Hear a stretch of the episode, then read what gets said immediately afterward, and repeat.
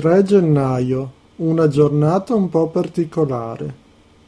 Caro diario, oggi è stata una giornata insolitamente movimentata, almeno per il concetto di movimentata che possiamo avere qui, dove i giorni si assomigliano un po' tutti. Mi sono svegliato verso le sette, poi sono stato un po' a letto a leggere le mail sul mio iPod.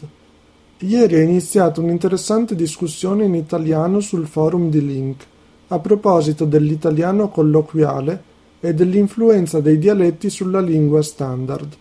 È bello vedere studenti di diverse lingue e nazioni esprimersi in italiano. Di solito si usa l'inglese. Vi consiglio di dare un'occhiata a quella discussione. Si chiama Italiano vernacolare e magari di parteciparvi. Verso le nove ero pronto per venire a rintanarmi nel mio studio a fare le solite cose link, email, un po' di cazzeggio, un termine moderno che nobilita le perdite di tempo. Tutte attività che per i miei genitori equivalgono a non aver fatto niente. Invece, quando sono passato a salutare i miei nonni paterni, che abitano nella stessa casa ma al piano inferiore, separati da noi, ho trovato mio nonno pronto a uscire. Doveva andare in farmacia e al forno che in realtà è un asineddoche perché è un negozio di generi alimentari, non un panificio, e mi ha proposto di andare fuori insieme per passare da Cimabue. Cimabue, per completezza Cimabue 66, è il nome dell'unico negozio di monete e francobolli che c'è a Rovigo. Il venditore si chiama Mario Ferrari, ma noi lo chiamiamo Cimabue anche perché Ferrari è un cognome troppo comune. Mio nonno doveva comprare le novità filateliche di San Marino e Vaticano. Ne compra sempre due esemplari, uno per noi e uno da spedire a un signore boemo che gli manda in cambio i francobolli cechi e slovacchi. Penso che ogni anno mio nonno spenda il triplo, perché i francobolli di San Marino e del Vaticano sono carissimi. Ma a lui va bene così. Allora mi sono tolto la tuta e mi sono vestito per uscire. Non faceva troppo freddo per essere gennaio. Quando siamo arrivati al negozio, c'era un signore che si accostava alla vetrina, con un puzzolentissimo sigaro in bocca. Ho fatto una smorfia di disgusto e mi sono affrettato a entrare. Non c'era nessuno prima di noi.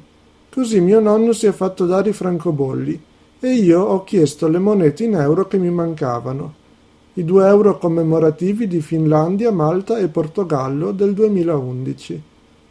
Le monete maltese e portoghese sono rare, mi ha detto, quindi credo me le abbia messe a 18 e 12 euro, scontate.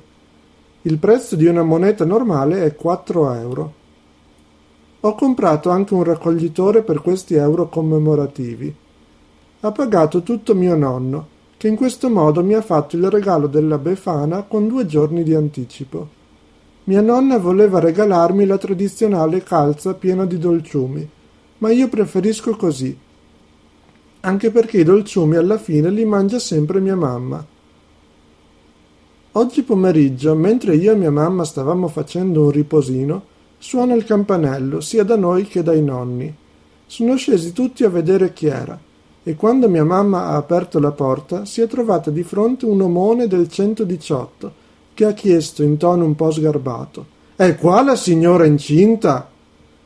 Questo perché noi abitiamo al numero 26 e vicino a noi ci sono dei condomini il cui numero civico è 26A, B, C, D, ma i condomini sono così ignoranti che spesso non precisano la lettera, quindi ci capita tante volte di ricevere posta per loro o che la gente suoni il nostro campanello cercando qualcuno che abita là.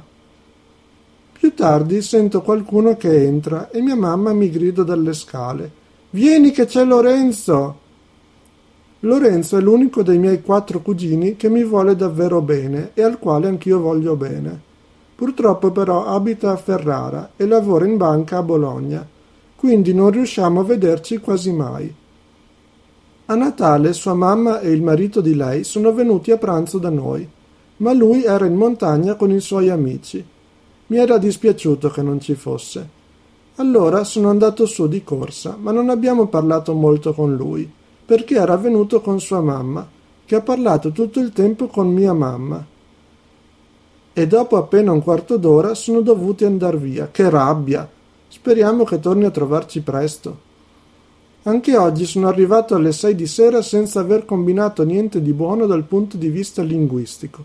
Pochi link creati, ascolto nullo e non riesco a finire il primo capitolo del signor automobilino l'isola dei malfattori. Ancora circa 150 parole blu, che pizza! Buona serata a tutti e a presto.